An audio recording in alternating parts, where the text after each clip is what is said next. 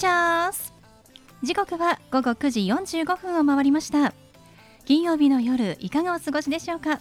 パーソナリティの松野紗友子です。この番組 Boys Be Ambitious のコンセプトは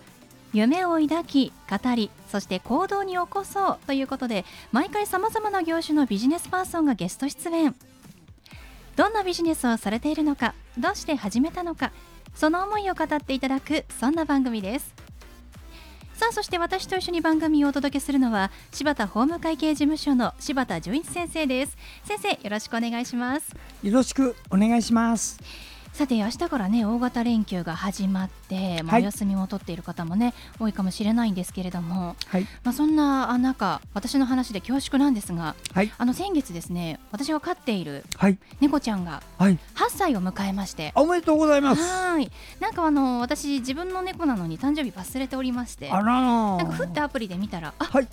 誕生日だったっていうのをねちょっと思い出したんですけれども、8歳で人間の、はい、まあ、年齢でいうとまあ、44歳とか48歳とか、まあ、その40代の年齢なんですけれどもね、でもなんかまだまだ甘えん坊で可愛くて、はい、あの今ちょっと病気をね去年から病気をしていて、はい、毎日注射をしなければいけないという、まあ、大変ではあるんですけれども、うん、なんかですねやっぱ手がかかる子ってより可愛く見えまして。あらそれね猫だけじゃないの人も同じね、いやだからもう理解できました。その親が言っていることがみたいな、うん、あのね そう。いう話あるのよ。ありますよね、あのー、子供が何人もいてね、うん、みんな独立していったけど最後の子供だけが手がかかって手がかかってお母さんがね ハラハラハラした。いや親孝行の子供ですねって言われたって話なんだ、いやなんかもう本当にその気持ちが分かりまして。もうそれからですねすごい可愛く見えて、はい、まあもう実際可愛いんですけど、うん、はいっていうことをねちょっと自慢しようかなって思っちゃいました。猫は日にちが分かりませんから 自分がいた日が誕生日だって言って お祝いするといいんですよ。はい、そうなんです。まあ飼ってからね私動物が好きになりまして、はい、今日のゲストさんがですね超絶可愛いあの動物の作品を作ってそうですいらっしゃる方が来ておりますので、はい、皆さんちょっとね楽しみにしていてください、はい、それでは第157回 Boys Be Ambitious スタートですこの番組は遺言相続専門の行政書士柴田法務会計事務所の提供でお送りします。それでは先生今夜のゲストのご紹介をお願いします。はい今夜のゲストは彫刻家の玉田真理先生です。玉田さんこんばんは。こんばんは。よろしくお願いします。よろしくお願いします。いや今日は可愛らしいあの作ってらっしゃる作品も可愛いんですけれども彫刻家でいらっしゃる田村さん本人もですね非常にあの若くして可愛らしい方なんですが、えー、女子美術大学と大学院を卒業されている彫刻家でいらっしゃるんですが、はい、あの田村さんどんな作品を作っていらっしゃるんですか？はい私はあの木彫で主に動物をメインに作っています。はい、ちょっと実際に今日いくつか作品を持ってきていただいてるんですけれどももう私ですね玉田さんがいらっしゃってからテンションがですね一人高くてですね。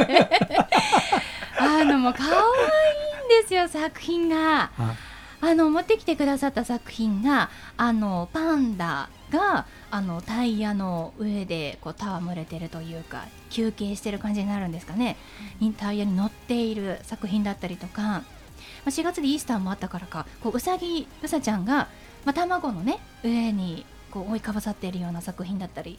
あとはなんかこうこれハイビスカスでいいですかね？お花と違う。えっと山ツツジを山ツツジ。失礼しました、はい、いい私も作っててなんかハイビスカスっぽいなと思っちゃってたので 大丈夫です。お花とうさぎがねこう可愛く。まあこれちっちゃめの作品ですけれども、はい、はい、その3点があってどれもとってもリアルなんですよね。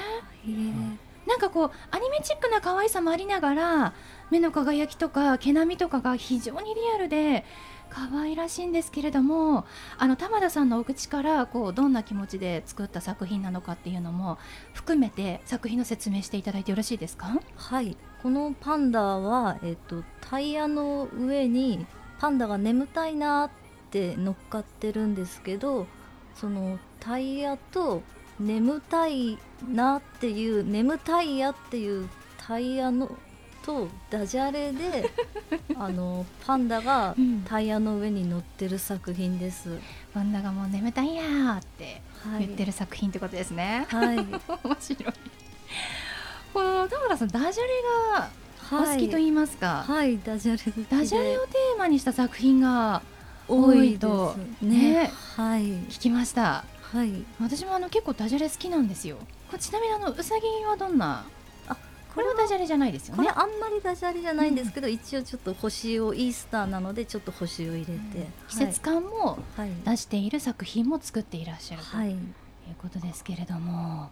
じゃあちょっと作品の、まあ、どんな作品を作っているのか作品を作っていく過程などもね聞いていきたいと思うんですがその前に田村さんのどうしてこの彫刻家を目指そうと、まあ、いつ頃から目指そうと思われたんですか？あーはいえー、と初めに木彫りに興味を持ったのはあのこち亀のりょうさんがパンダの木彫りを作ってるシーンを見てなんすごい面白そうだなと思って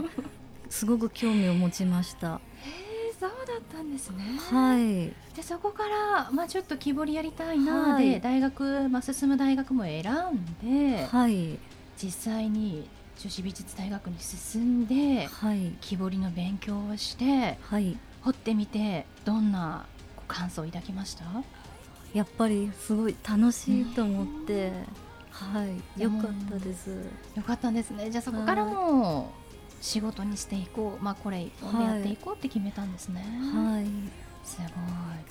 まあ、あの今回も田村さんの創営ギャラリーさんのご紹介で来ていただいたんですが、このギャラリーの、まあ、創営ギャラリーさんとの出会いっていうのはどんなところにあったんですか？はい、ソエギャラリーさんとはあの私があの二課店という公募店に出品していた時にお声掛けをあの同じ二課の会員の方からはグループ店のお声掛けをいただいて参加させていただきましたいやもう二課店に出店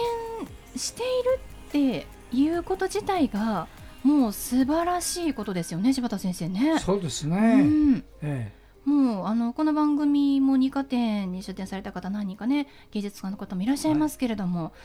田村さんあのもう大学在学中に二課店に出店して、あの新人奨励賞などもね、えうん。受賞されておりますからもう本当に将来有望な彫刻家といっても過言ではない方だと思いますけれども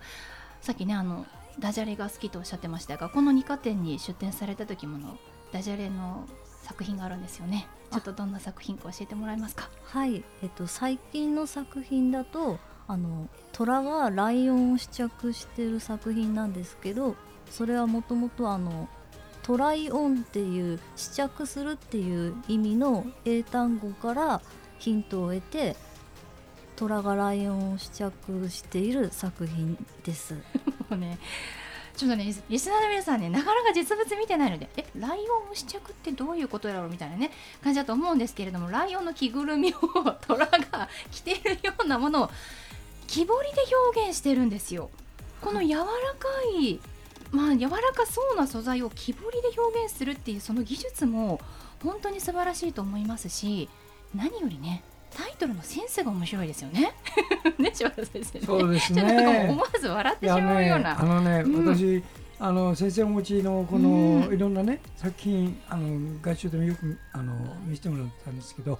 あのね心が病んでいる人がね、うん癒されるんですよね。笑っちゃう、ついクスッとしちゃう。うん、うんあのね癒し系のねうん彫刻ですいね。や本当に。しかも可愛い。うん、だから小さいお子さんとかね幼稚園の方保育園の方が見たらもう本当に喜びそう。んそれからちょっと心が病んでる方もねこれを見るとねこのジャダジャレとこのねあのふくよかなこの全部の想像がね、そういうにできててねあのすごく癒されるはず。いやー私もだってもう今もえいあの癒されてます。なんかねほっこりうんした気持ちになだかります。ら施設の中にこれ1個あればね、相当その空間がね和らぐっていう作品ばっかりです。めちゃくちゃ癒されてますね。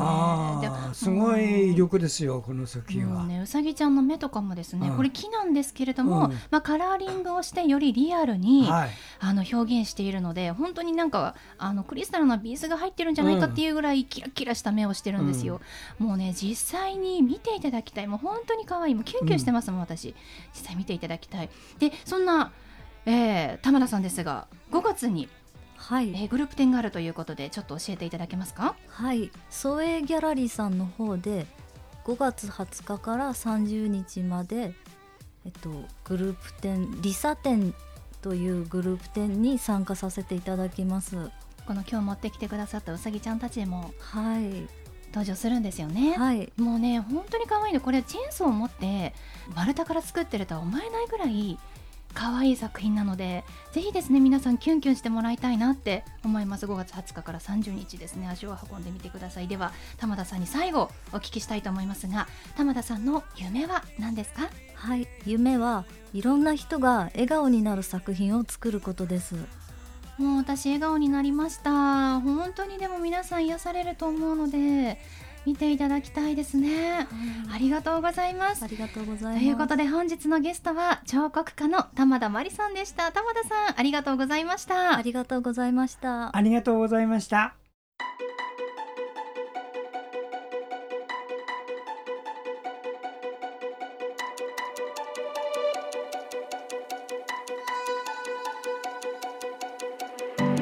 続いては柴田先生のワンポイントアドバイスですでは先生今日はどんなお話をしてくださるんでしょうか？はい、こんばんは。遺言相続専門の行政書士の柴田です。今日もですね、遺言を作る時にあたって皆さんがちょっと気をつけておいてほしいことを一つご紹介します。それはどういうことかっていうと、遺言を作る時っていうのは作った時とその遺言が効力を発生する時期っていうのがずれているっていうことを考えておいてくださいね。で作った時とずれてあの効力が発生する時っていうのはどこ違うかっていうと、まあ、作った時は書いた時だからいいんだけど、あの自分が亡くなった日なんです亡くなった日にその状態がちゃんとフォローされている遺言かどうかっていうことなんです。ということは具体的に言いますよ子供2人いてね子供2人にそれぞれ何を相続させる何を相続させると書いて自分が死ぬ1時間前にその子供の1人が交通事故で死んでいた場合っていうのは自分が死ぬ時には子供が1人いないんですね。したがってこういう場合にはねその自分よりも先に死んでいるかもしれない時は次の誰に渡すっていうのを書いとくんです。こういうのを予備的遺言と申します。それからね一番注意しないとダメなのはねこういうことです。将来ジェンダーがえー法律的に認められて同性婚が認められたとした。その時に現代自分の息子がジェンダーで婚姻してあの同性で結婚した場合にはその相手に対してこういうのをやるとかで書く時にあるけど今は法律で認められてないんですよ。そういう時に書いた遺言っていうのはね効力がうんぬんがなるからね。注意してくださいよ。あのそういうのは専門家に聞いてよく作る。いいですか？法律でまだ決まってないものを先走って作っちゃってあの適用なしっていうのがありますのでね気をつけてください。はい。柴田先生の相談は電話東京0367801408 6780-1408までお願いします。以上柴田先生のワンポイントアドバイスでした。先生ありがとうございました。はい。ありがとうございました